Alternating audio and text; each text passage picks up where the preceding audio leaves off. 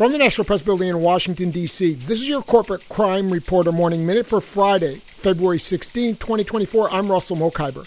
A sweeping recall of cheese and other dairy products linked to a lethal listeria outbreak is expanding to include snacks, dips, dressings, wraps, salad, and taco kits so that major retailers, including Amazon, Costco, Sprouts Farmers Market, Trader Joe's, and Walmart, that's according to a report from C B S News. The still-growing array of products impacted began more than a month ago on January eleventh with a Modesto, California-based Rizzo Lopez Foods announcing a nationwide recall of three hundred forty-four cases of H. Cotija Mexican grating cheese after Hawaiian officials found listeria in a sample. At least twenty-six people in eleven states have been stricken in the ongoing outbreak. For the Corporate Crime Reporter, I'm Russell Mokhiber.